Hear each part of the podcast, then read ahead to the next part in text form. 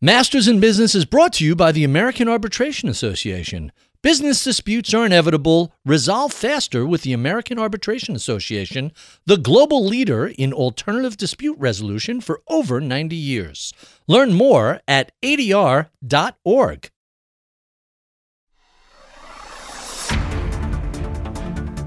My special guest today is Richard Barton.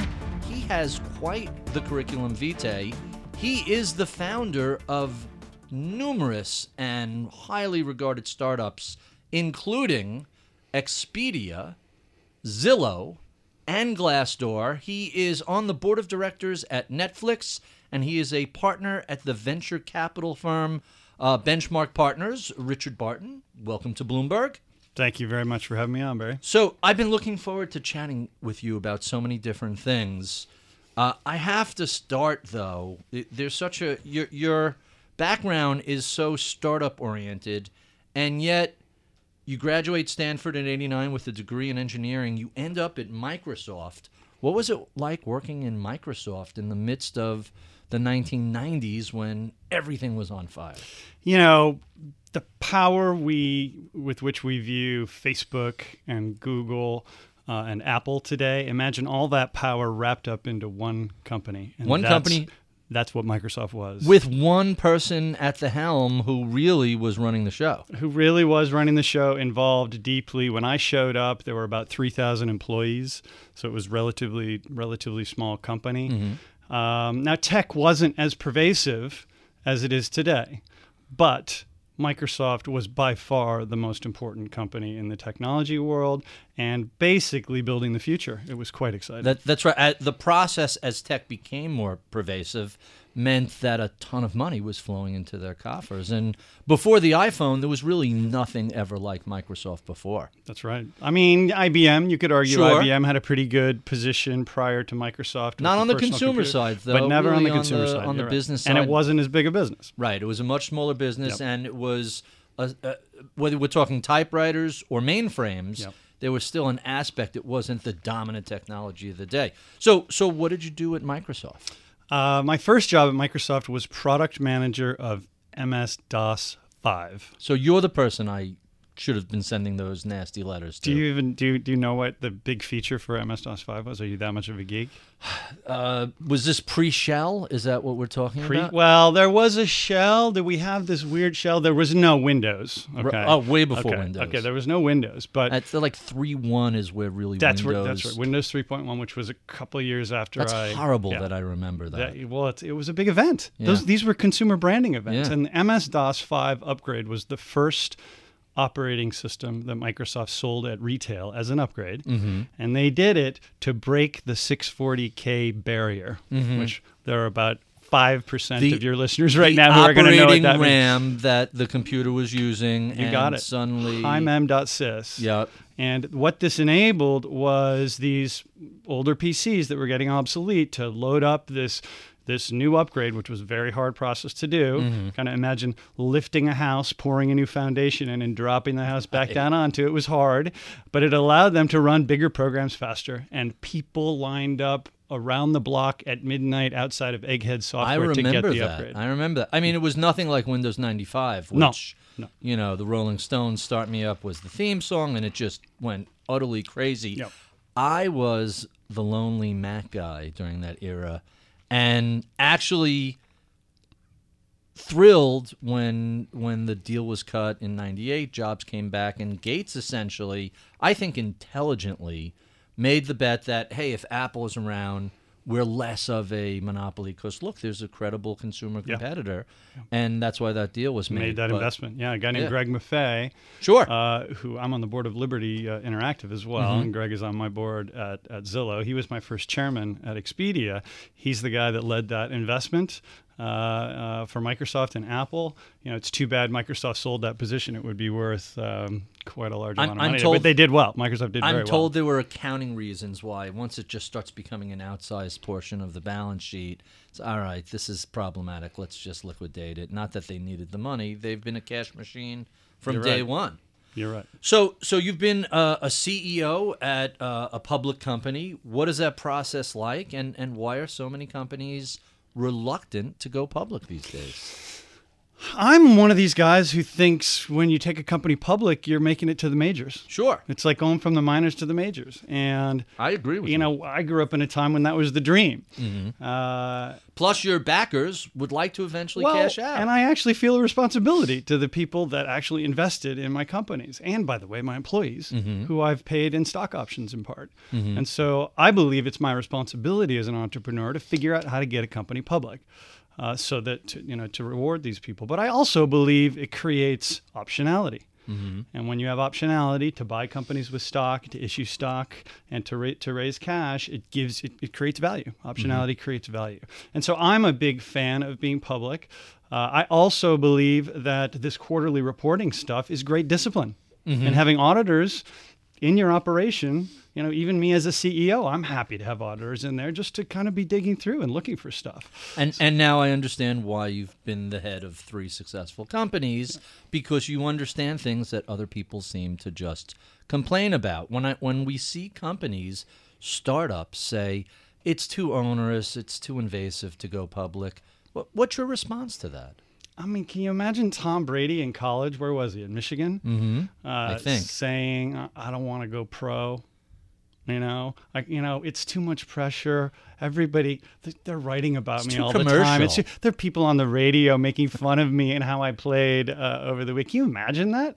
Anyway, that's kind of the pervasive attitude right now. Um, Are it's not VCs pervasive? are but- VCs encouraging that attitude, or do they want to go public as much as the next guy? Well, earlier stage VCs absolutely want their companies to be public so that they can get liquid. Uh, Mm-hmm. And on that's the their next That's their yeah. business, right? The the issue is there's been an inc- the world's awash in capital, as as you and your listeners well know, uh, and there's been a flood of money into late stage private investing. Mm-hmm. Okay, and those people don't want this IPO problem to go away because they're getting to invest. They're- getting to write hundreds of millions of dollars, if not billions of dollars, checks in companies like Uber to get into the cap table uh, before the public does. And so that flood of capital into late stage private has made it easy for an entrepreneur to say, ah, I'm not, you know, I'm not going to go public. I'm going to stay private. They're letting them cash stock out. They're founders that in these late stage deals they get to sell stock. And so, well, what incentive do I have? You know, if, if the CEO is, is is getting liquid prior to being public, then what incentive does the CEO have to actually get public? So there's a there are a myriad of problems. I guess I would also it could be an interesting conversation depending on how you feel about it. But I feel I, I I feel that the, the, the regulatory burden is uh, and the legal burden is high. Mm-hmm. Okay. Now, any one regulation, if you looked at it on its own, um, makes sense. Okay. Any of these regulations. Take But- them all together, though. but in totality, it is quite crushing. Mm-hmm. Uh, and the lawsuits that, that, that ensue because of these regulations as well, that is quite time consuming. And a lot of people look at that and they say, well, I'm not going to be public. Michael Mauboussin, who I know you've had on, published Mm-hmm. Twice. a paper. He's terrific. He published a paper six or eight months ago. Uh, basically saying they're they're less than half of the companies, they're they're less than half the number of public companies today, as there were 15 years ago. I'm, I may I may have that wrong, but some It's some ballpark, yeah. Okay. Um, where have all the public companies where have gone? exactly? Okay, and so they, they I, I think that the the industry, if they're lobbying for more shareholder activism and more ability to poke people onto boards, uh, and as, as as this money floods into activist funds, what they're doing actually is kind of killing the golden goose. They're they're driving companies out of out of the public markets. So let's talk a little bit about Zillow, which I- find to be absolutely fascinating. First, what inspired this? right. seg- I mean, it's a segment too. You're not the only one that finds it fascinating, uh, Barry. We get uh, over 170 million visitors a month to That's our amazing. portfolio of sites, and we we don't only So own- that's Zillow, Zillow, Trulia, Street Easy here in New York City, which was a really, really great acquisition Awesome. that nobody noticed. Awesome. I mean, you don't have multiple listing services That's in right. big cities. it's a very closely held thing. Yes. And they're one of the few entities that track big city. I know they, they started in New York, I They believe. did. Then they Brooklyn. nailed this vertical living Yeah, thing. They really did. Uh, but they had trouble expanding beyond New York City. Mm-hmm. Uh, and so we met up with them. We got along with them. The founders wanted to get some liquidity, and we and we bought it maybe five years ago. It's Yeah, been, no, that it's was been a great- really wonderful thing. Yeah, that and was there's another acqui- brand called Hot Pads and Naked Mm-hmm. Apartments that we own. So we have a portfolio of brands. What got it going, however, was my personal frustration with not being able. I was shopping for a home. Mm-hmm. My family. I, I just had twins, so I've gone. And you live where from- now? What part of the country? I live in Seattle, Washington. Okay. Okay. Fun- lovely part went of the from world. One kid to three, and I was Mhm. shop. My my co-founder and I were shopping for homes together. We both just left Expedia uh, after having a, a, a- really successful leadership Liquidity there. event there as well. Yep. And so we're looking for homes, and we can't believe, and this is like 2004, 2005. The and we- modern era. we, it's like the web's been around for at least 10 years at this point. Right. And so where's all the information? What where is it? It's like it, like it's like it was when we started Expedia. It's like I can't mm-hmm. access the, the information. I want to see prices. I want to see schedules. I want to do it myself. Right. I want to take control. People want control. I want to control. My partner Lloyd wanted control. And we said, all right, well, this is broken. You know, there's something going on here that's broken because this information, if you dig hard enough, is available. And so we built spreadsheets. We went to the county websites. We started doing dollars per square foot. So we were just mm-hmm. trying to figure out what we should pay for a house. And so Zillow was born of this this frustration and this desire for to to be empowered with information. And once we got it all together and we figured it out, we were like, well, why should you have to be a spreadsheet geek like us uh, uh, to be able to get this? And we said we kind of slapped our heads. We found the Zestimate. We kind of stumbled into the Zestimate. Uh huh. Um, and once we stumbled into the Zest, the Zestimate is an estimated market value of every home in the country that we update just about every night. Um, we kind of had on the whiteboard we had a stock a stock chart. So this Uh-huh. is this is in this is in a time when the real estate business was going, you know, the real estate Booming. was booming, booming Early booming. 2000s, and and mid-2000s. everybody's most significant asset if they owned a home was Mm-hmm. their home and people were wanted to know what their home was worth so they're watching the market and so we thought well why shouldn't you track the value of a home like you val- like like you track your portfolio But you guys pivoted completely. I mean, Zestimate is still part of Yep, Zillow, yep. but I would say it's it's now probably the least significant daily usage. you're you're is that a fair way to describe it? I, I would say that is a fair way to describe it. It's mostly uh, people who are shopping for rentals and mortgages and homes, and people who are selling those, those So- properties. But but we envisioned right from the start that this estimate, which was a missing key piece of marketplace data, Mm-hmm. could in fact be at the core of a new real estate marketplace, a digital one. So the question, I have so many questions about this subject. The data that you wanted was clearly ex- in existence, Yeah. but it was controlled by the National Association of Realtors. I believe they they own the multiple listing service, or they're affiliated with it. Not really, actually. It's quite separate. In fact, there is not even one MLS. There are 900 MLS. So they're all regional, It's and then all- there's and they're uh, owned by bro- regional brokerages, generally speaking. But the NAR has clearly has influence. and uh, you guys there. eventually tapped into all of that. Um, that we data. eventually got all that data, but what we did was we we didn't show up to the potluck with just a fork. Mm-hmm. Dave Liniger, the founder of Remax, who's a colorful fellow, uh, uh, uh, upbraided me publicly early on Mm-hmm. uh, by telling me I'd shown up to the potluck with just a fork, as if I could come into the, his business and just use his data, and then get users, and then turn around and charge charge him for advertising. But that's Mm-hmm. not the case. We brought pot roast and a marshmallow jello salad. We brought the Zestimate and we brought this huge database of all homes, not just the, the, the small number that's for sale right now, but a database of all homes. And it was a living one, so people could add to it, and new data kept coming in. And finally, uh, uh, the industry, in a very complementary way, realized that this data was really important to buyers and sellers and agents alike. And uh, eventually, everybody ended up participating. So the Zillow, I'm not exaggerating. The Zillow app is literally on the home page. Screen one. Is it screen one or screen two?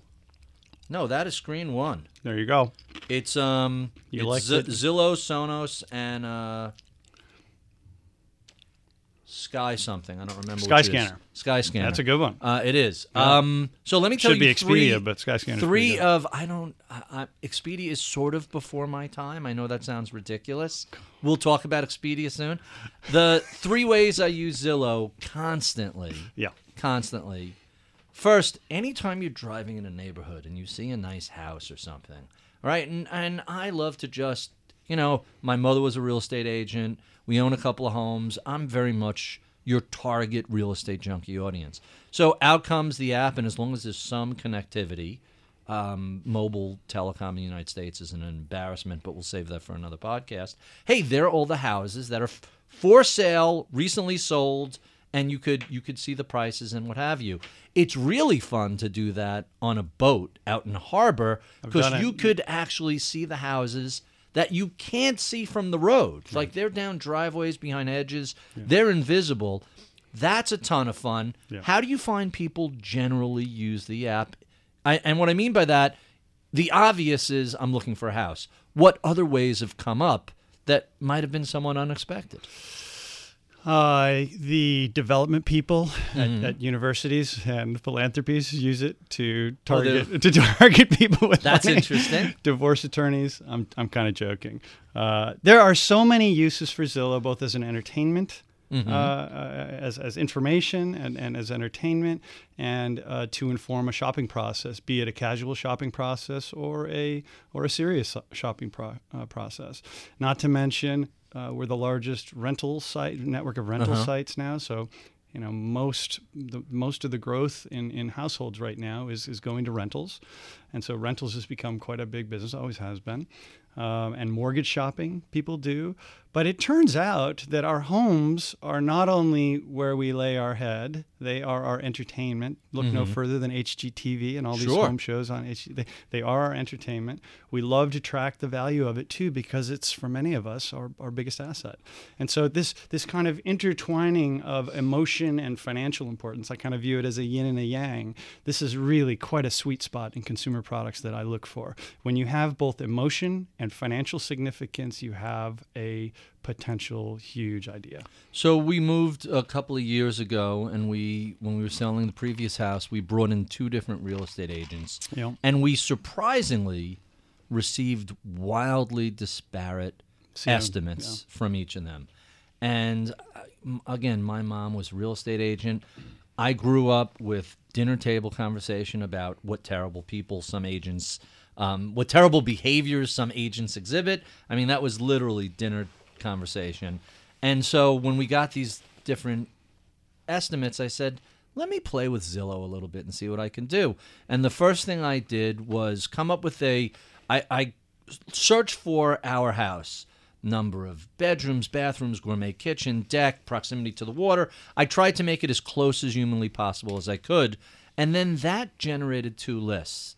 It generated the list of homes that were for sale uh, in my neighborhood and surrounding towns uh, within my price point, but it also generated a second list of homes that were sold with the same characteristics. And so you get these two data sets, and then you look at the overlap, and lo and behold, if you want to sell your price at the the get the maximum return on the sale in the fastest amount of time, you could wait six months and maybe get another ten or twenty grand. But if you want to be right in the sweet spot, and we literally sold the house within ten thousand dollars of ask in three weeks. Yeah. And I, I have to give thanks to you guys because that would not have happened without you guys. Barry, that Zillow. scenario is exactly why we built Zillow. That's exactly it. You were fully empowered to look at all that data yourself in a way that you could understand it. and didn't exist a few Didn't years ago. you weren't able to access that information before? That is power to the people. I love, love, love that. We really have this, you know, this ethic at uh, this ethic at Zillow and all my companies, where we want to empower regular people with data and tools so that they can make much better decisions about big important financial stuff. Let's talk a little bit about Expedia because that's a fascinating story. 1994, you're working at Microsoft. They are not exactly a startup culture by that point. They're they're the 800 pound gorilla. How did Expedia come about? I always had the itch to have my own thing. I always wanted to start my own company, and I was going to do it somewhere. Um, and the internet was just happening. The internet hadn't quite the the, the, the graphical web hadn't happened This yet. pre Netscape, So this is pre-Netscape, but post-Prodigy Right. and, AOL. Okay, so CompuServe, AOL, Prodigy. These were the big services, and uh, I was fascinated by them. Mm-hmm. I really thought, wow, these these are empowering. This is some, something interesting is going to happen here, and, and this tool here could lead to some new industrial revolution. I was thinking pretty grandly, like what could happen to the travel industry. Uh, uh, if people had access to all this data, what could happen to real estate? I was even thinking about real estate back then. I, I wrote a plan to, to have an electronic stockbroker because I, I like to trade trade and invest stocks. E Trade, and this E-Trade. is this I- is pre E Trade. This is pre E Trade, but but E Trade didn't even exist. But I was a Schwab customer, and I was one of those Schwab guys that used telebroker. I would trade Right. with my finger, you know, on the on the keypad because I didn't really want to talk to somebody. I knew how to do it myself. I wanted control. Anyway, so I envisioned that this online thing might turn into something pretty interesting. I wanted to be an entrepreneur. I was especially frustrated as a traveling young business person with the interactions I was having with my, my Microsoft corporate travel agent. right.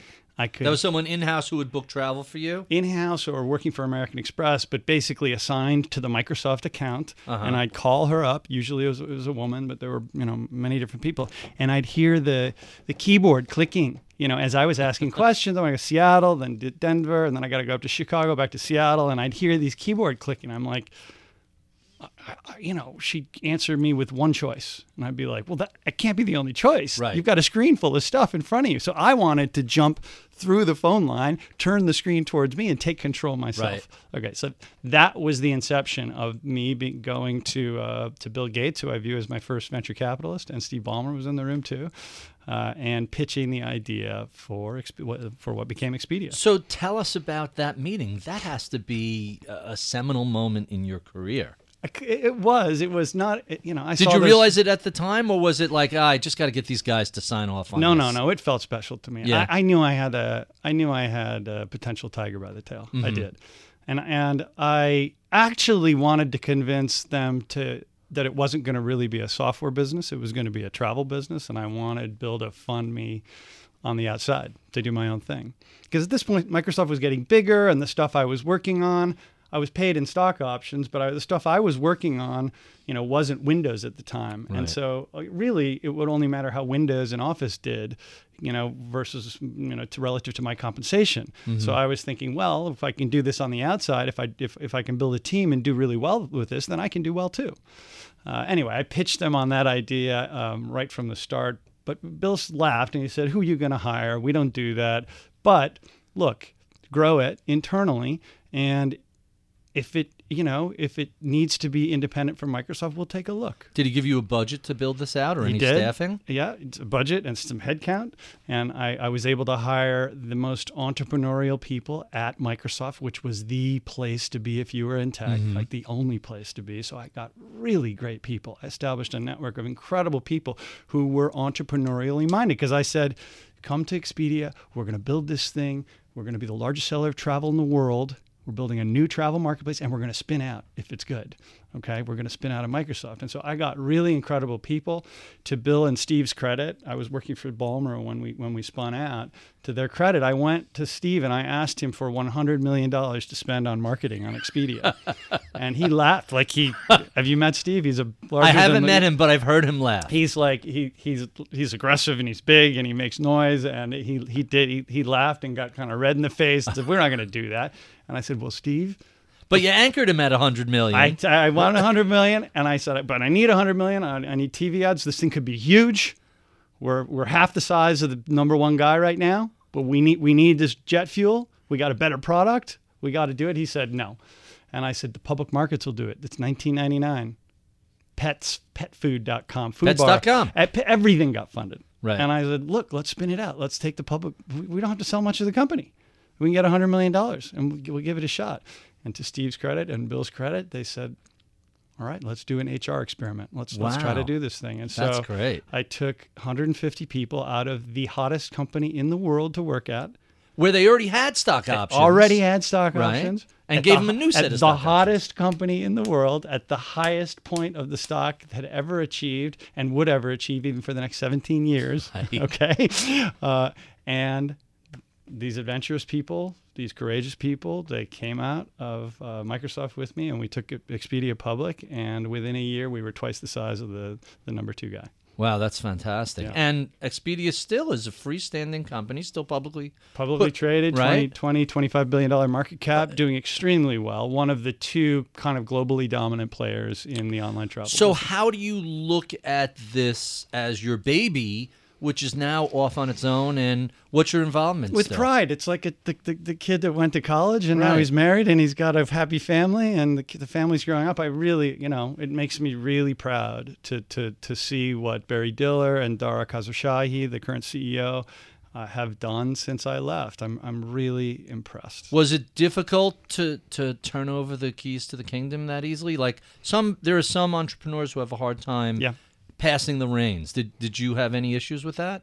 I mean, of course, there were some. I had some issues, but I my personality is a little bit more. Um, you know, I don't need to own and control and do everything, and I like to think and do about. I, I like to think about a lot of things. I have a, a, a diverse set of interests, and uh, when Barry Diller bought it. From we were public for three or four years, and Barry Diller bought us out at a really nice price. This is IA This- I- Interactive. This is this was IAC. Uh, inter- uh, IAC. It was known as USA Interactive at the time. Mm-hmm. Um, they bought Expedia at a nice price. Um, that seemed like a good time for me to uh, to go think about doing other things. Let's talk a little bit about Glassdoor. All right. Uh, in 2007, you founded the company, which helps people find jobs, understand the salary and compensation they're getting, and gives folks a better sense of what what they should be getting for their role in the marketplace. Is that a That's right. a fair assessment? That's right. I uh, I actually co-founded it with uh, a guy named Bob Hohman, Mm-hmm. who worked for me at Expedia. He was a development manager. Mm-hmm. All, all, most all of my companies that I'm involved with, I've co-founded with people who worked for me at Expedia and Zillow Microsoft. too. Zillow as well. So you're co-founder, co-founder of of I, I founded Expedia, um, you know, inside of Microsoft, Mm-hmm. and I co-founded uh, Zillow with uh, an Expedia guy Mm-hmm. and a Microsoft guy, a guy I went to college with, and then I did the same with Glassdoor, and I've done it with a few others as well. Anyway, but to Glassdoor. Uh, so yes, the idea with Glassdoor is not too dissimilar from Expedia and Zillow, and that is to turn on the lights in the room, to give Show- people information they didn't have before, and specifically, what is it really like to work there? Do people who work there approve of the CEO and leadership? What do people make? What do they really make? What are their What are their real salaries and, and job titles and tenures? Um, How do you ensure the integrity of that information? How do you make sure? So there's a, a site, Rate My Professor. There Yeah. are other educator related, and you know it's really easy for one irate student to skew everything. Right. How do you avoid that happening when people are rating either a CEO or a business or, Right. or what have you? so this information has turned out to be really intriguing to people. We get 20 or 30 million people a month now uh, that come to Glassdoor, and it's become one of the largest job sites in the world. It's really, it's really good, and it's gotten there because the information is good. The information is good because we work really hard to ensure that the people who are leaving reviews actually work or worked at the company.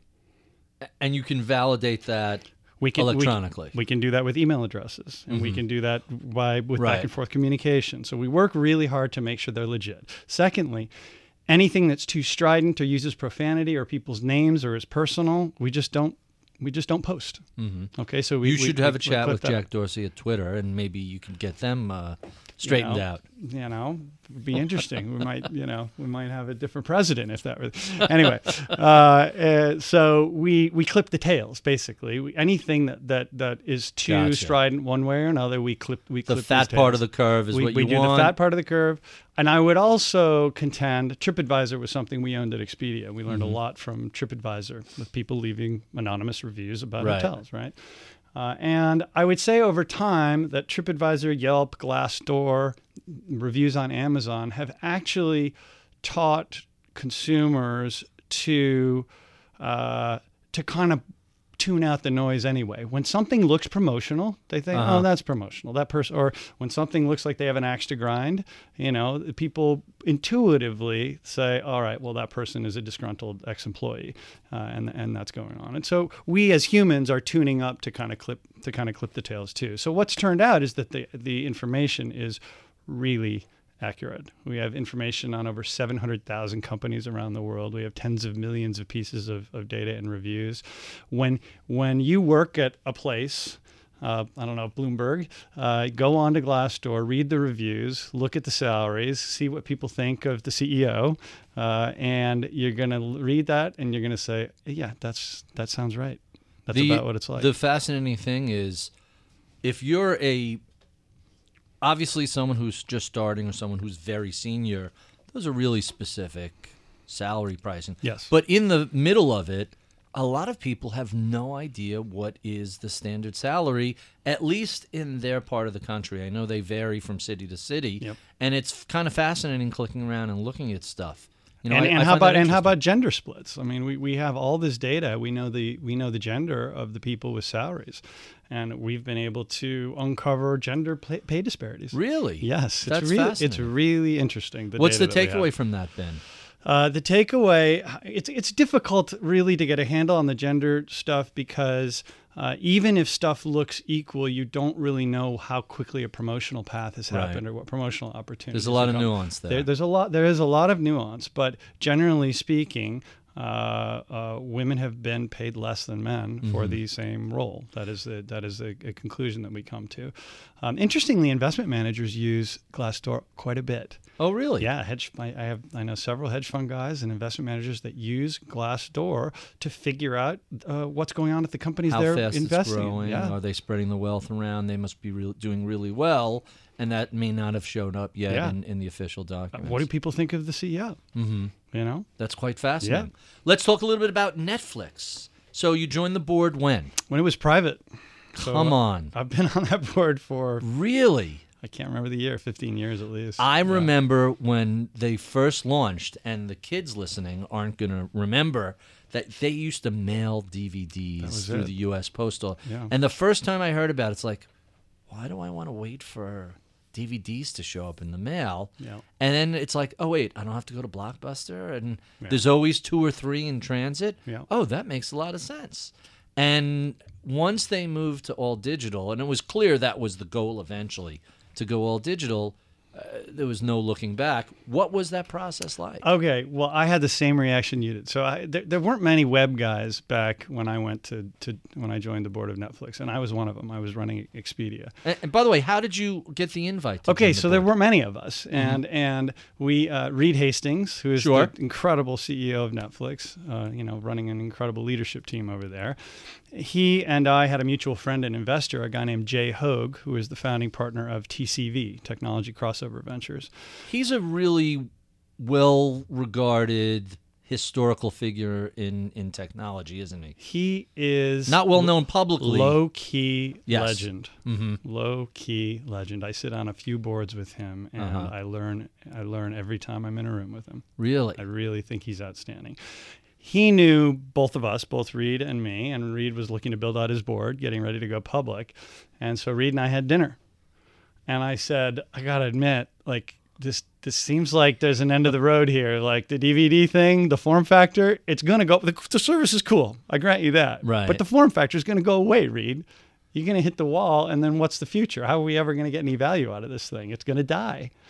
Um, And he's like, he- no, no, you misunderstand. he said, "Did you see the name of the? We didn't name it DVD by Mailflix, Rich. Net. We named it Netflix." I'm like, "Okay, well that's okay. Good point. Uh, good point. But how are you gonna? How are you gonna cross the chasm? How are you gonna get over the wall? You know that you know that chasm is there." And he said, "I don't know." He said, Really? "I don't know. We, we, we it, it could be downloads. It could be streaming. Who knows? We really don't know. But here's what I do know: that if we can build up a big enough subscriber base Mhm. before the chasm is upon us, then we'll be in an incredibly good position to cross the chasm with our subscriber base into the new world, whatever that new world That's is. some serious long ball, Yep. right? Before he even launches the IPO for mailing DVDs, he's thinking eventually we have to be digital. He is truly a long long ball player. He is a visionary, long term guy. Um, there are very few people that can do this. You've had a lot on your show. These Jeff people, Jeff Bezos is another one who amazing. 25 years ago, he's thinking, yeah, yeah, eventually. Granted, uh, we talked about Amazon Cloud Service. That probably wasn't in his original plan of, hey, we have all these servers, let's use them for something. Right. But it was clear that he had an idea about just uh, not competing with retailers, just completely bypassing them. Being the Whole economy. new, right, entire. By the way, I just got Alexa, the Echo delivered yesterday from from Amazon Prime Day. Yeah. Um, you know, I didn't want to experiment with it at 200 bucks, but at $79, yeah, okay, let me try it. And you What do you could see I I just Oh, opened the right, box. yeah. You could I already can see how if this thing continues to develop the way it it does, um, this is uh, another monster It's a big deal. another mon- and you have to stop and worry wonder how did apple blow this with siri i mean they were really way ahead of It's not over yet. It's not over yet. But but but well siri has to get a lot better But Amazon, Siri has to get a lot better. And what's subtle and interesting is just how important response time is Mm-hmm. in using in using these things and in, using these voice intelligent agents. Uh, Siri was was okay, but not many people used it when it first came out because it just you know it just didn't respond very quickly. and not you had well. to be you had to be near a network that actually worked and in the united states that's an iffy proposition on in mobile but if you're at home if and you're you at home and there's a dedicated device that all it does is listen for you to say its name so that it can respond really really quickly all of a sudden people started using it. Yeah. And you know when you're busy with your hands in the kitchen and you want to set a timer are you going to reach for your iphone to set the timer with four or five clicks? Or are you going to say alexa set timer for 13 minutes and it, it and it just works i'm you know i know jeff a little bit we're both in seattle mm-hmm. um, you know, uh, he is really the most impressive business guy of the kind of of the new millennium. Talk, talk about long ball. Oh I mean, God. just so so so. We've mentioned a couple of CEOs. We've mentioned Reed Hastings. We've Yeah. mentioned Jeff Bezos. What other CEOs impress you, and what characteristics do you think define an outstanding CEO in the modern era? Well, in, because I'm a, a startup-oriented person, I tend to be um focused on the founder CEOs. Mm-hmm. I believe that the found the great the greatest CEOs tend to be the founder CEOs. I think. Um, there are terrific professional management CEOs that come in later. There's no question, but a professional CEO never quite has the credibility uh, of the founder. Isn't usually isn't able to to think really long term and and and carry the employee base and the investor base along for a the, the long ride and say, hey, we're going to invest billions of dollars in producing our own streaming content, even though we've never done that before. Come along. I'm going to hold your hand, and you're going to hold my hand, and we're going to get through this because on the other side, it's glorious. But in the in- intervening six or seven years, the P&L and the cash flow is going to be ugly. Okay, really, founders have license to do that. Uh, and uh, afterwards, it's it's a little bit harder. Uh, there are lots of bad founder CEOs too. For sure. But I think the, the, the, the true greats in my mind, like Bill Gates and Steve Jobs and, and Jeff Bezos and Reed Hastings. Um, What do you think of Zuckerberg at Facebook? and Zuckerberg, he's he's amazing. Yeah, Uh, um, he's really an incredible guy. Andreessen said he is just a human learning machine. Yeah. And just is constantly absor- If there's something to be learned in any environment, he's just He's a sponge. that knowledge in. Yeah, he's a sponge. You know what? Young Bill Bill Gates is still that way. really But young Bill Gates was exa- was exactly the same. no kidding. That's just constantly learning, Two Harvard dropouts. Mm-hmm. learning about everything, not just the stuff you think that they ought to be learning about based on their businesses, but wanting to know everything. We have been speaking with Rich Barton. He is the co-founder of Zillow and Glassdoor and the founder of Expedia and numerous other entities. Be sure and check out my daily column. It's at bloombergview.com. You can follow me on Twitter at Ritholtz. We love your comments, feedback, and suggestions. Write to us at mibpodcast at bloomberg.net. I'm Barry Ritholtz. You're listening to Masters in Business on Bloomberg Radio.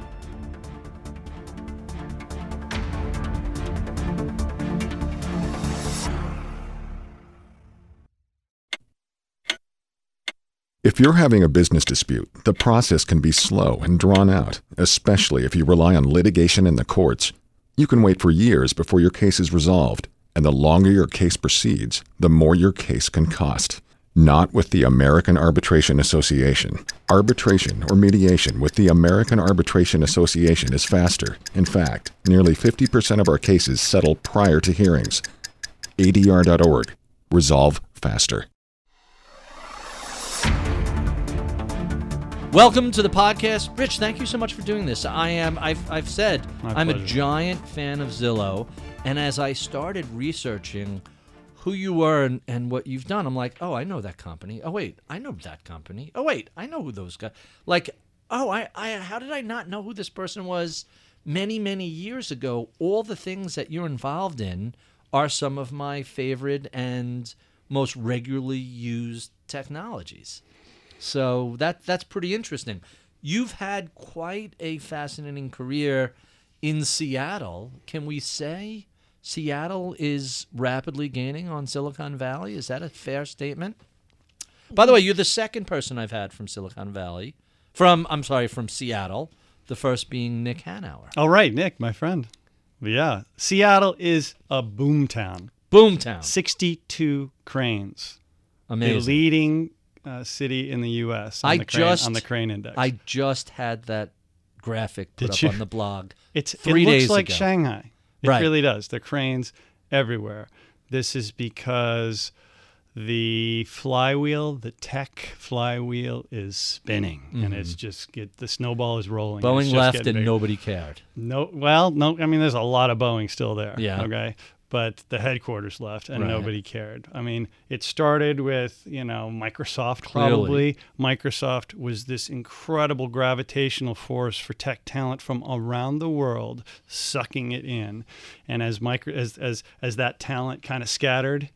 Uh, it started all kinds of new Expedia, things. Amazon, Expedia, go down the list. Amazon, uh, so Amazon especially, I think, is driving uh, the, the the new is the new magnet for talent Mm-hmm. coming into town. That new HQ downtown is supposed to be spectacular. well, it's multiple buildings. I mean, I would say five or six of those cranes are Amazon, Mm-hmm. uh, and they've they've revived a whole part of town. Um, it's it's truly it's truly phenomenal. And I guess I would add that the University of Washington Mm-hmm. is an incredible university, and uh, most especially the computer science department, where I actually gave the commencement this year, which was Oh, quite, really? quite good fun. We get a lot of computer scientists, sure. engineers out of out of UW. It is a top five program in the country, and so this this mix of edu- you know education and talent and money. And and it being a terrific place to live means that Seattle is really rising rapidly. Now, is it gaining on Silicon Valley? No, that snowball's probably you know it's even bigger, and that thing is still rolling too. Sure. I spend I spend about half my business time down in Silicon Valley as well, and it's just it's a on it's fire. phenomenal. Yeah, it's absolutely. phenomenal. So we were just in in Silicon Valley earlier this year. My last trip to Seattle, I spoke at UW in the finance department, which was really kind of fascinating. Yeah. Um, and I was re- uh, spoke at the Treasury Department of Microsoft, Oh wow. who showed me the most amazing thing on the wall behind them. They flip a panel, and it spins around, and there's a white phone on a shelf. It all it is is a white phone. I, what's the white phone? Oh, that's the bat phone that Bill used to call. And they they literally showed me a guy who's got a keyboard, who's the guy who handles the Microsoft stock repurchase program for new option issuance to new employees. And they also, long before Apple, they had a massive stock repurchase program. Yeah. And I jokingly said, "What do they has a keyboard with like one key just to buy thing on it?" It was a joke, and they someone pulled out a keyboard that they had given him one With key one key. just to buy one. It was it was pretty hilarious. The Microsoft that was another campus, that was another Greg Maffei. Oh, really? Uh, program building the Treasury Department Yeah, there.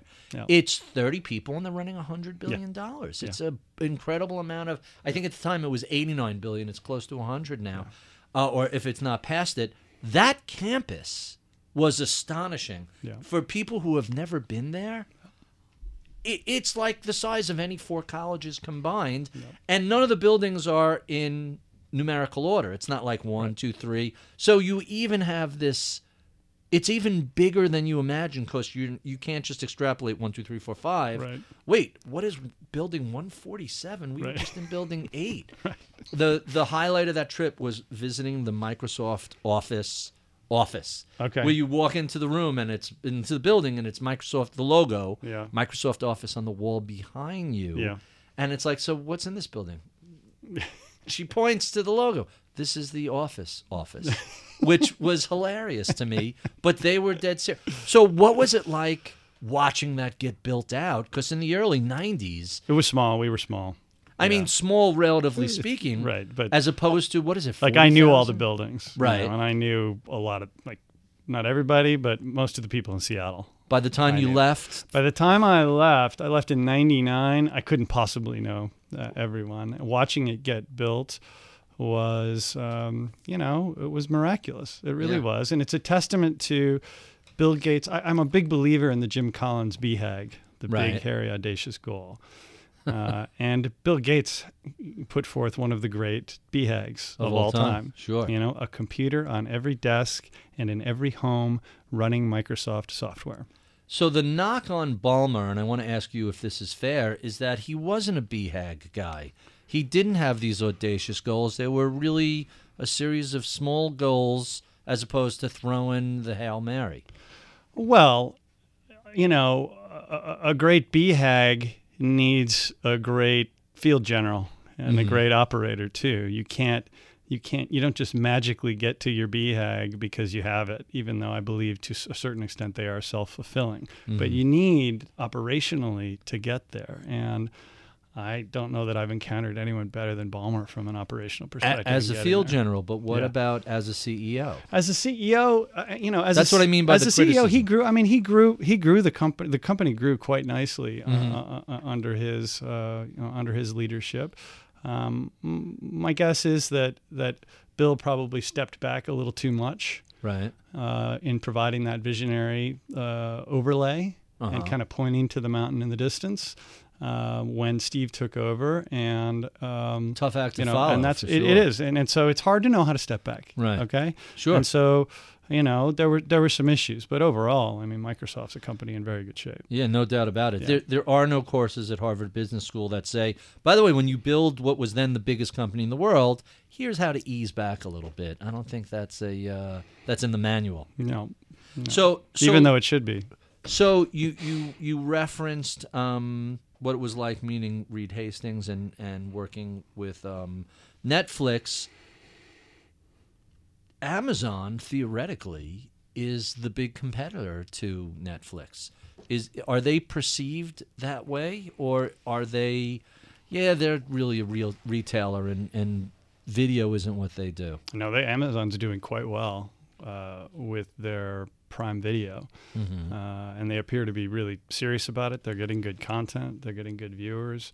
Uh, my personal opinion, uh, There's room for lots of players in the space. Well, it's it's even better than that from my perspective, and I would say this is probably Reed's perspective as well, and that is OTT, over the top, so internet TV.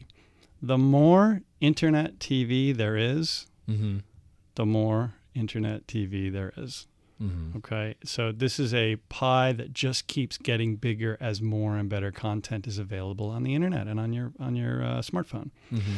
And what's really happening is that time is being taken from other things you were doing, whether whether you were watching traditional linear TV or whether you were doing something else. Uh-huh. Uh, and that time is moving at a really rapid pace to internet television viewing. Um, Netflix is great. You know, one of Reed's great geniuses is focus and clarity and long term and not getting distracted. The company's never done an acquisition. Is that true? Never done an acquisition. That's amazing. I had no idea. Yep. And and I'm the kind of guy that always has new ideas. I'm like, well, what about sports? What about music? What about video games? And Reed's like, yeah, well, we're going to keep our eye on the ball, Rich. Thank you. Uh, we've thought about that. And Their we're gonna, and we're original going to keep our, our eye on the ball. Their original content is great. Yeah.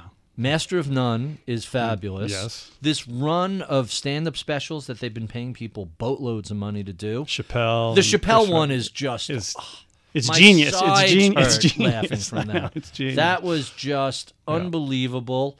Um, if I Stranger have Things. You see Stranger Things? no, Yeah, that's a good one. Yeah. You should see it. the yeah.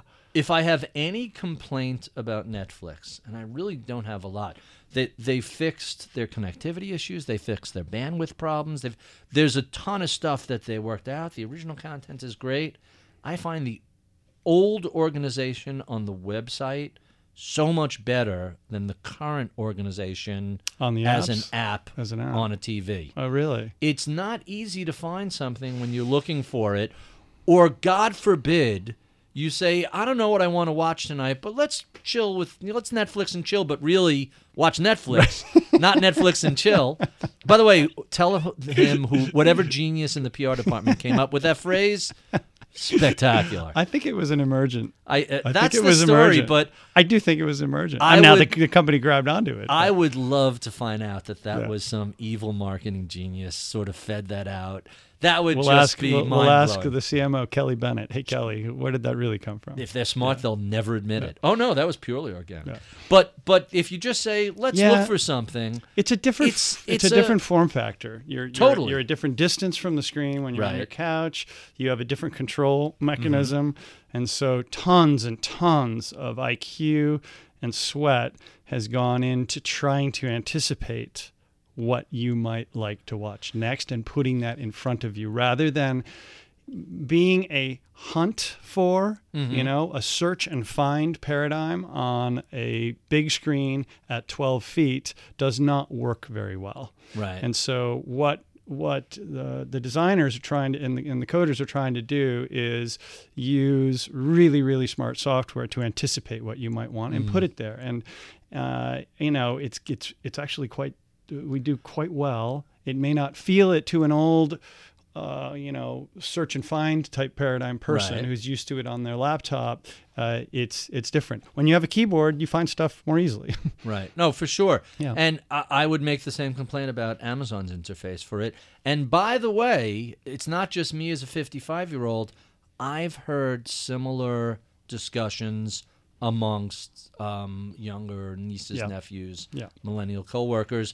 There is a holy grail of how can you combine both so that we're making suggestions of things that, based on your your previous viewing history, Yeah. we can figure out you want, but also make it easy for what are you in the mood for? Let's find a way to do that. and that should be a voice-based intelligent interaction in the future And it, it- will be. it eventually And it will. be. absolutely you know, the advantage you mentioned, um, how Echo is an emergent technology.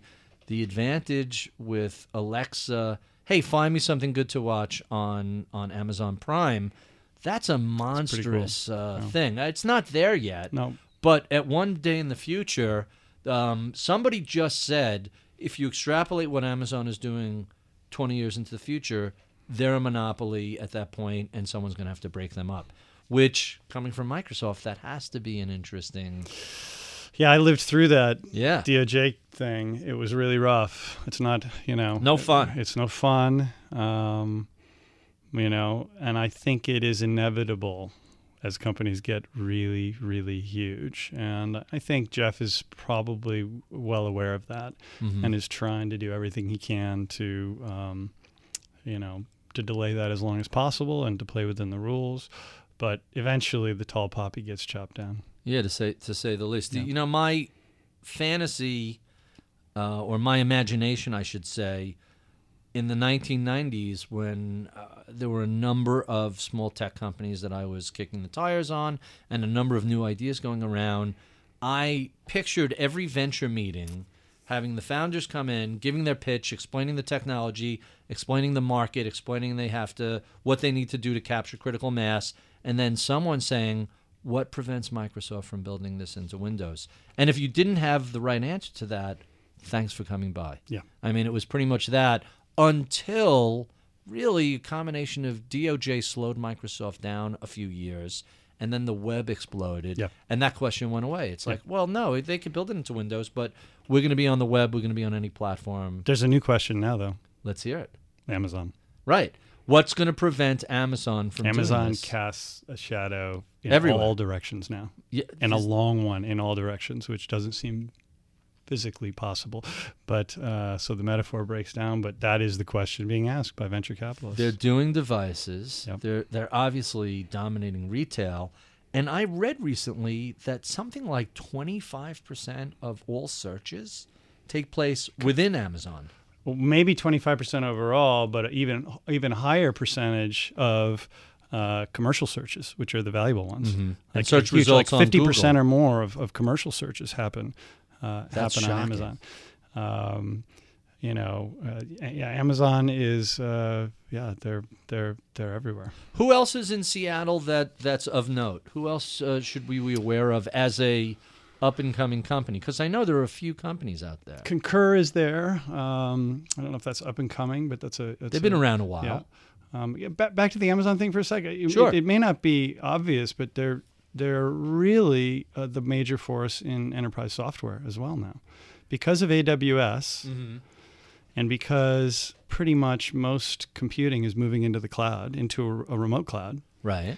Um, the whole software, enterprise software stack, which is not my forte. I, I do consumer internet marketplaces. Um, but the whole enterprise software stack is moving out of these premise-based systems, Right. as sold by Oracle and other, you know, more legacy Microsoft, vendors, Oracle, IBM, mhm. what have you. But they're also moving to the cloud as well. okay, well, here's the thing: Amazon is the cloud, and Amazon keeps adding more and more functionality embedded as a service within the cloud. Right. and is taking over chunk by chunk is taking over these enterprise software categories. You know, Oracle has a pretty big database business. Sure. Amazon has a really big database business that's a little bit lower end, but is eating eating the big database Oh, business. really? I had no idea. And it can it's going to be the same for you know HR software, for sales software. I mean, it's Are like- they a legitimate competitor to Absolute- a Salesforce type I, I of think I, company? I- you know I don't know that one specifically. I haven't sat in on a pitch on that, but it certainly wouldn't surprise me. And and I, I bring it up because that's part of the shadow that overhangs any kind of venture pitch right See, now. I see it from the other end of of the market spectrum, which is it used to be if you wanted to set up a company, well, you had to hire a CTO and you had to get a bunch of servers and you had to get a bunch of web designers. You had to do all this startup stuff, which 20 years ago cost 15, 20 million dollars. And today, again, to quote Andreessen, it's you know the total cost is the founders' laptops and their access to Amazon. Cloud You're absolutely services. right, and it's pretty similar to what we were talking about with your with Ritholtz wealth management, right? Where Schwab or or Fidelity uh, is AWS for you. Right. You can have a turnkey. The Times article. turn Yeah. exactly. That Times article was great. It is. It really. That is what AWS is, and that is Mm-hmm. what AWS is going to grow into. Stuff like that. It- Um, it's pretty. fascinating. It's pretty interesting. So other companies in Seattle. Uh, there's a really hot data one called Tableau. Oh, sure. That's interesting. Absolutely. Um, you know, there's a history. The F5 was there. There's a, hist- a long history of, um, you know, biomedical stuff coming Mm-hmm. out of Seattle. Amgen, Lee Hood is there. Mm-hmm. So it's a really rich kind of biotech and medical uh, community, and that is a going to be a big growth area. Um, it's becoming known as Cloud City, though. You know, Cloud City. Cloud City, because of AWS and because Uh-huh. of the Microsoft Azure, which is Microsoft's cloud Is also there. is also there. Uh, and there are all of these cl- new cloud-based enterprise software companies and cloud-based tech companies that are growing up in Seattle. I would say that's probably the most exciting area of tech growth in Seattle. Not an area that I personally participate in. I like to build brands, Mm-hmm. but uh, it's interesting. So you have people who are working at Amazon, you have people working at Microsoft. They get the startup itch, sometimes with the blessing of the company, sometimes without. They go out and do what they want to do. Yep, there's plenty And- of capital. And that was the other question is what VCs are up there or do all the big VCs have a branch up there now? Both basically we have some we have some native Seattle venture capitalists that are that are that are good it's not as broad or as deep or as experienced a, a- a venture community uh, but companies like uh, Madrona and Ignition and Maveron these are in Seattle um, is Ignition, Ignition a combinator or is that a f- straight up VC? straight up VC a lot of cloud stuff they Mhm. do ex, ex largely ex Microsoft guys um, and they've they've done pretty well. Uh, I would say when I raise money for my startups, when I have done that, I generally I look to Seattle VCs, but because of my connections in Silicon Valley, I tend to take my A rounds from Silicon Valley. Mm-hmm. Uh, I find that especially in consumer internet software space and media, the Valley is a much deeper, richer, more experienced ecosystem. Uh, so I can learn a lot more uh, from from from the Valley. So, so what are the next startups we're going to see coming out of Rich Barton? You know, I'm not actively looking for them. I'm pretty busy. I have eight or nine boards. Mhm. Um, I've, I really enjoy being a coach, and uh, I have some terrific players that I'm coaching, and I really take pride in in, in watching them succeed and hit hit singles, doubles, and an occasional home run. mm-hmm. Um, I enjoy that. Have You you, scratched that itch, or does it? If you if you ignore it long enough, does it does it start up again? Um, it's there. It's certainly there, but uh, I'm moving into a phase of my life where uh, there are a lot of other things I like to do. Mm-hmm. And so I'm not actively looking for new startups. That said, they come along. Um, you know, I, I recently joined the board of Artsy here in New York City, which is why I'm why I'm here. Artsy. Artsy, yeah, it's going to be the the digital marketplace for fine art, secondary market for fine art. The, I just read a column somewhere. Was it Bloomberg or somewhere else? Probably. There was just a We column just- the other day about We just this. raised a fifty million dollar D round. Mm-hmm. Uh, I I invested as an angel investor years ago. It's a marketplace build. I love marketplace builds. It's a power to the people play. You know, the art market worldwide is we estimate 3 trillion. There's 3 trillion of art stock, fine art stock on walls and in warehouses and in museums all over the world. But Okay? that's a really fathead long tail distribution. You have a thousand Grand Masters painting, and that's a trillion or a couple of trillion. Probably dollars. not quite a trillion. There aren't as many. It doesn't go quite as deep as you think it does. There Mm-hmm. aren't. There aren't as many. There aren't that many hundred million dollar plus value uh, value works out there. But but your But point, lots of 50s and your point, your point is taken. Yes, but the bulk of the transactions in the art market, in the fine art market, Much happen smaller. between five thousand and fifty thousand dollars. Mhm. Of the three trillion, just grant that to me for a second. Sure. Forty-four billion dollars of art trades a year. Really? That's a decent chunk of money. Okay, it's a big chunk of money, but it's a percent, a percent and a half Right. of the art stock. I know of no other business where that uh, uh, uh, asset-based business where that low a percentage of the of the stock trades value ch- changes hands every year. Housing, for instance, about Mm-hmm. fifteen, sixteen 15, 16% of the housing stock turns over every year. Automobiles. Is that global or just in the U.S.? In the U.S., but I and, mean, and let's call that 200 trillion in total assets, something like that. probably, yeah, that's right. I think yeah. it's 100 in land and 100 in, in improvements, Okay. something along those lines. Yep. Uh, automobiles, I don't know the exact numbers, but my guess is 20% of the automobile stock trades every year or is purchased in, in the primary market. Leasing is so big every So- three years those cars. Okay, so if it's three years, it's even more. It's 33%. percent Okay. Uh, uh, so uh, at 1%, I see real opportunity to create a marketplace where that's that that stagnant pool can go, start moving. We can bring we can bring some motion to the water, and there's been no real marketplace for these things to to trade hands. It just hasn't really existed. There's been no way to do it. So I kind of view it as ar- artsy as Airbnb for art. Airbnb for art or really more Etsy for art? Well, Carter, the CEO, likes to say Uber for art. Um, I, I would say more air. I guess the analogy for Airbnbs for me is that there's all this fallow, dark inventory Gotcha. all over the No, world, and I'm going to light it up. We're going Right. to light that up, and we're going to bring are- it into the light. The museums are the, the are the Marriotts and Hiltons, There and all the individual homes that are available That's for right. rent is everybody below the grandmasters Yeah. That may or may not want to sell a painting. And I, I'm a collect. My wife is a collector. We have a lot of contemporary pieces in that price range, and we never sell pieces, even though we'd like to, because there's really no way to There's do no it. way to sell yeah. pieces. How do you do it? There, there are horrible articles about. I mean, really good articles about how horrible it is if you purchase something from um, an art dealer. They pretty much control that artist, control that market. If you want to sell it, if you don't go through them, they're really upset at you. And it's like, okay, that's it. No more XYZ artists for you.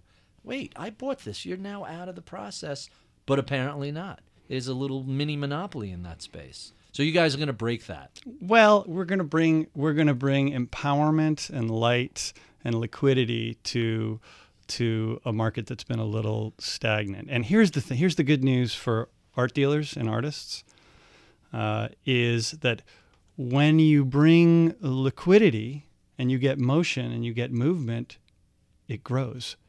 That 44 billion out of the 3 trillion is going to go to that, that 1% of the market that's trading is going to go to 2, then it's going to go to 5, then it's going to go to 15%. And so what happens to the overall market? It it's a multiple. It's an integer multiple of the size it is today. And so everybody's actually going to win, So especially artists, artists collectors, anybody who the wants dealers, to every, every, every everybody's going to win. Everybody's going to win, and Artsy's going to be the marketplace that that enables that. So I see it as a really big opportunity. The mission, the kind of mission of the company from the founder Carter, uh, is to make art as ubiquitous as music. That's fascinating. Although music is less ubiquitous than it used to be.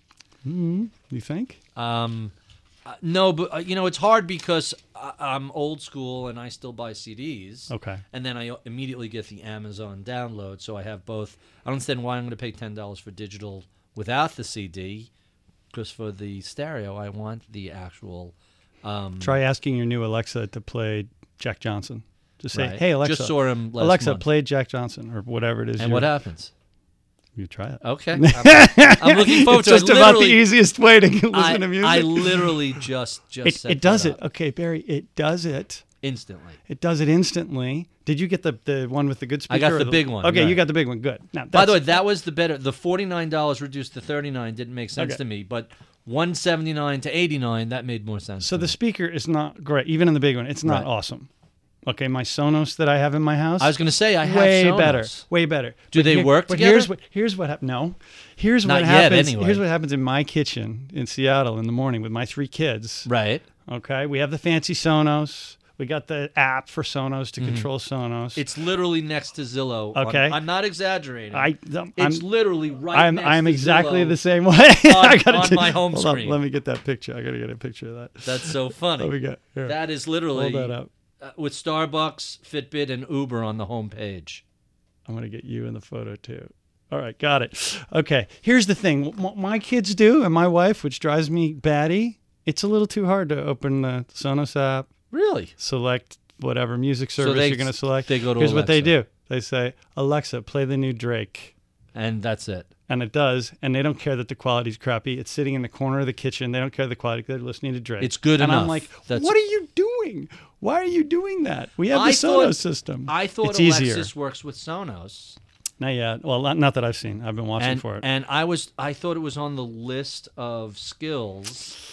And if you could say Alexa, play XYZ on Sonos, now you're really talking about something. I've been I've been like on Twitter asking that question for quite some time of the people in charge, and it ain't it ain't Really? working yet. You know. I- think that's an eventuality. Yeah, it All should right. be. It should be. So I only have you for another Yeah. 10, 15 minutes. Yeah. Let me get to some of my um, favorite questions. Let's start with what's the most important thing that people don't know about your background? I was the ice cream man when I was a kid. Really? I drove the ice cream truck. the good humor truck, the white truck? It wasn't. or- It was. It was the uh, blue blue sky bar. Blue sky bar. Anyway, it was in it was Regional, in New Canaan, New Canaan, Connecticut. It was Uh-huh. yeah. It was not a. was that a summer big- job? summer job? I drove it one summer. Great way to meet young girls. I'm sure. Um, what else? I know that's That, no, that's a winner. Uh, yeah. Driving the being the ice ice, cream I was the ice cream man. Right. There's a uh, Nobody's. Everybody likes the ice cream man. Next time you uh, buy Alexa, ask him to play the Van Halen song "Ice Cream Man." See Ice cream man. Yep. Um, early early mentors. Who were some of your early mentors? Um, my early mentors, uh, I, I've always been interested in stocks. Actually, um, my dad was one of these guys that subscribed to Value Line. He was he was a corporate executive, but Mm-hmm. Uh-huh. his dad had been a, uh, a Wall Street had been a bond salesman actually. And so my dad subscribed to Value Line, and I remember poring over Value Line with my dad as I was learning how to do stocks and learning about PE ratios. I remember buying Abbott Labs when I was a kid, as well as Sony. The Walkman had just come out, and I'm like, Sony's gonna kill it. That was a bad one. Abbott Labs. Abbott Labs was a good one. See, when the iPod came out, I had that same thought about Apple. I mean, Yeah. Oh, this is the Sony Walkman for the digital era. Yeah. And when I cut my teeth on Value Line, and I remember thinking, why isn't this updated instantly? Why am I getting pages? And then the Coulda, woulda. Bloomberg Right terminal there. was already there. They scratch that itch. Yeah, Uh, for boom, sure. yeah, that's amazing. Um, Other so my dad, my dad was, yeah, my dad was was a, a great one for me. Um, you know, I'm really lucky to have had exposure to some some of the greats. Really, Truly, Bill your list Gates is crazy. Steve Ballmer, Bill, you know, Bill taught me a lot, and Steve has taught me a lot about about about passion and storytelling. Uh, Bill has taught me a lot about long term vision. Um, I'm really lucky. I have had the pleasure of working with a couple of the best venture capitalists, I think, of all time, Mhm. who I kind of view as my mentors. Give us some names. Well, Jay Hoag, we talked about. Right. How T- old is Jay at these days? TCV? You know, uh, he's around our age. Okay. Little, you know, maybe, Maybe closer to your age than my age. Mhm. Maybe a little older. Um, he's uh, calm, uh, experienced, level-headed, w- well-informed. Um, he's the guy that can ask the really hard question in the really non-threatening way. Mhm. Um, I've learned quite a I- I, learned that from him, I, and and that is a good skill.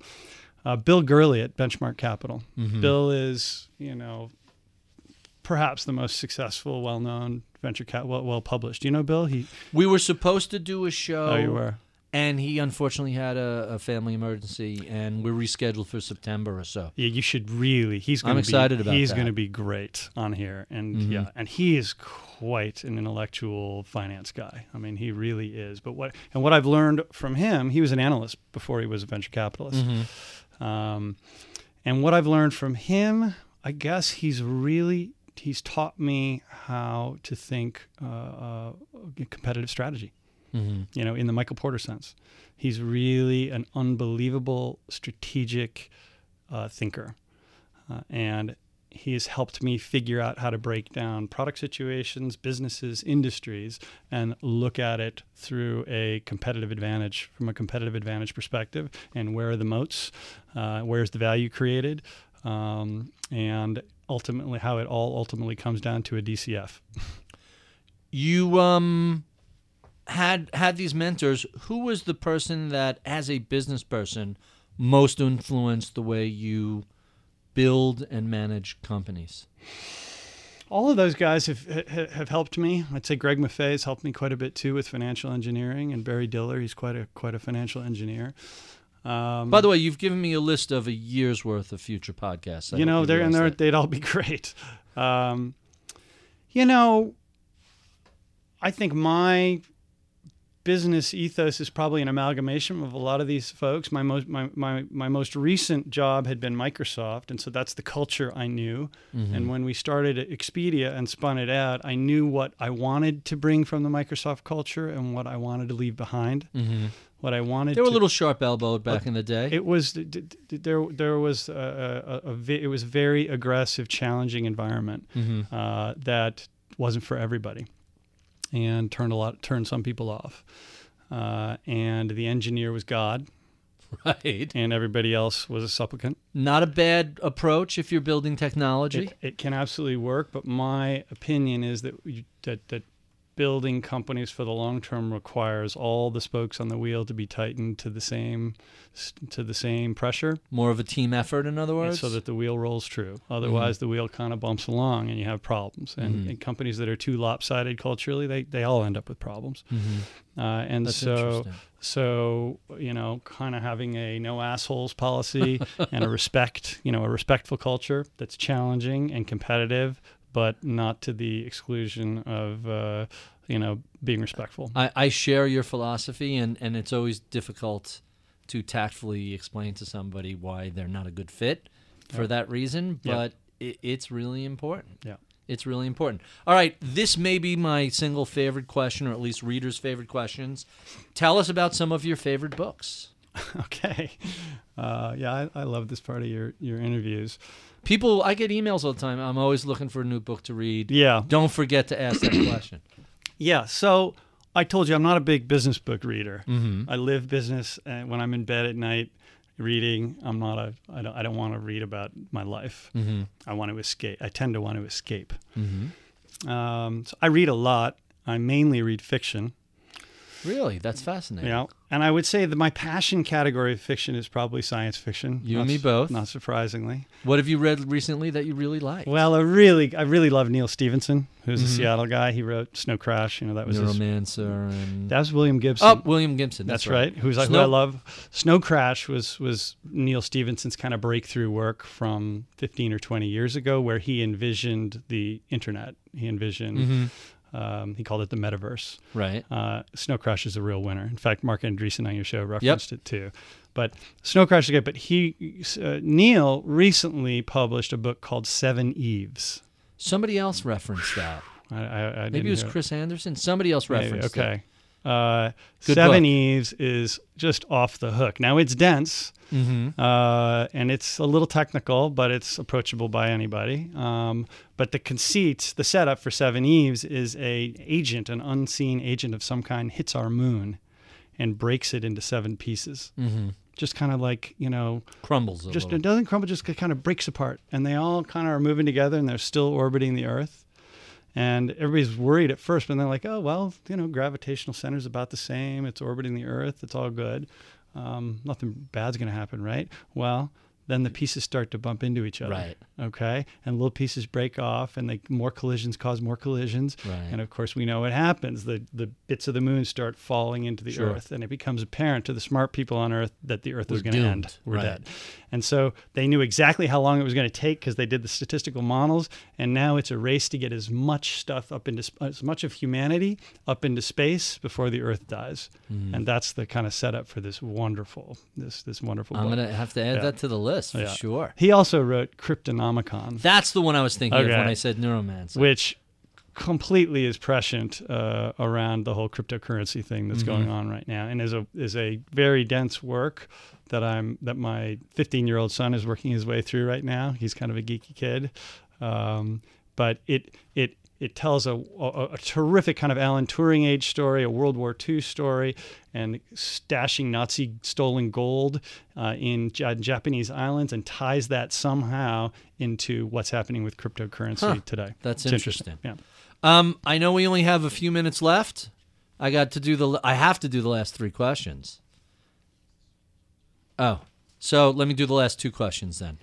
Um, what sort of advice would you give to a millennial or someone just beginning their career? Interesting question. Absolutely. Someone interested in technology and or digital. Take big swings. Take big swings. That goes back to Take the, big uh, swings. the big hairy. Big, uh, hairy, audacious. Dr- yeah. Dream big. Dream big. It's just as easy to swing for the, the, the fences as it is to bunt, right? You're at bat. Mhm. Take big swings, especially young people. You, you, you're at a point in your lives that whether or not you know it, you're at your most risk loving. You- Makes you- makes a lot of sense. You don't have kids. You don't have family. Hopefully, you don't have a ton of debt. Hopefully, you don't have a ton of a, a ton of debt. Um, you know, take big swings. Hang around the hoop as well. Find the hoop. Uh-huh. Find where you think the next big thing is, and go hang around that hoop. The way to score points is to hang around the hoop. That's the best way. And our final question What is it that you know about venture capital, technology, startups today that you wish you knew back in 94? Um, I think that uh, you know, I kind of I think about it as an investing question, actually. It is. Okay, and uh, you know, the mistakes I made, the mistakes I've made investing are all the follow the ticker mistakes. Mm-hmm. Okay, they're all the ADHD mistakes Sure. where we feel like we need to do something. I'm watching the ticker, and I wish I'd known back then. I, I kind of logically knew that you just got to pick a few stocks and hold them forever. Mm-hmm. And I knew that. I'd read, you know, I've, I'd read about Buffett for sure. That, that Carol Loomis book on Sure. Dan- Tap Dancing to Work is a, is a great book. So I logically knew all this stuff. I watched my dad, but the truth is, human nature doesn't let us really do those things. But but I wish I had really known that the Amazon stock that I had pre IPO that I should have just held. Okay. Um, but that long-term calm orientation is the same thing. I wish I'd I'd really known about starting businesses too. I mean, that is the most important thing: is to have that long-term vision and stick to it. It's that big dream that attracts the best people to you, and you know, stay on target. We have been speaking with Rich Barton. He is the founder of Expedia, co-founder of Zillow, Glassdoor, and numerous other startups. If you have enjoyed this conversation, be sure and look up an inch or down an inch at any of the other 150 or so such conversations we've had over the past three years. You can find us on Apple iTunes, SoundCloud, uh, Overcast, and we're adding a few other technologies. So by the time you hear this, you might be listening to it on, on something else. We love your comments, feedback, and suggestions write to us at mibpodcast at bloomberg.net. I would be remiss if I did not thank the wonderful team that helps put these podcasts together. Taylor Riggs is my producer. In the recording studio today is Charlie Vollmer. Medina Parwana is our audio engineer. Mike Batnick is my head of research. I'm Barry Ritholtz. You've been listening to Masters in Business on Bloomberg Radio.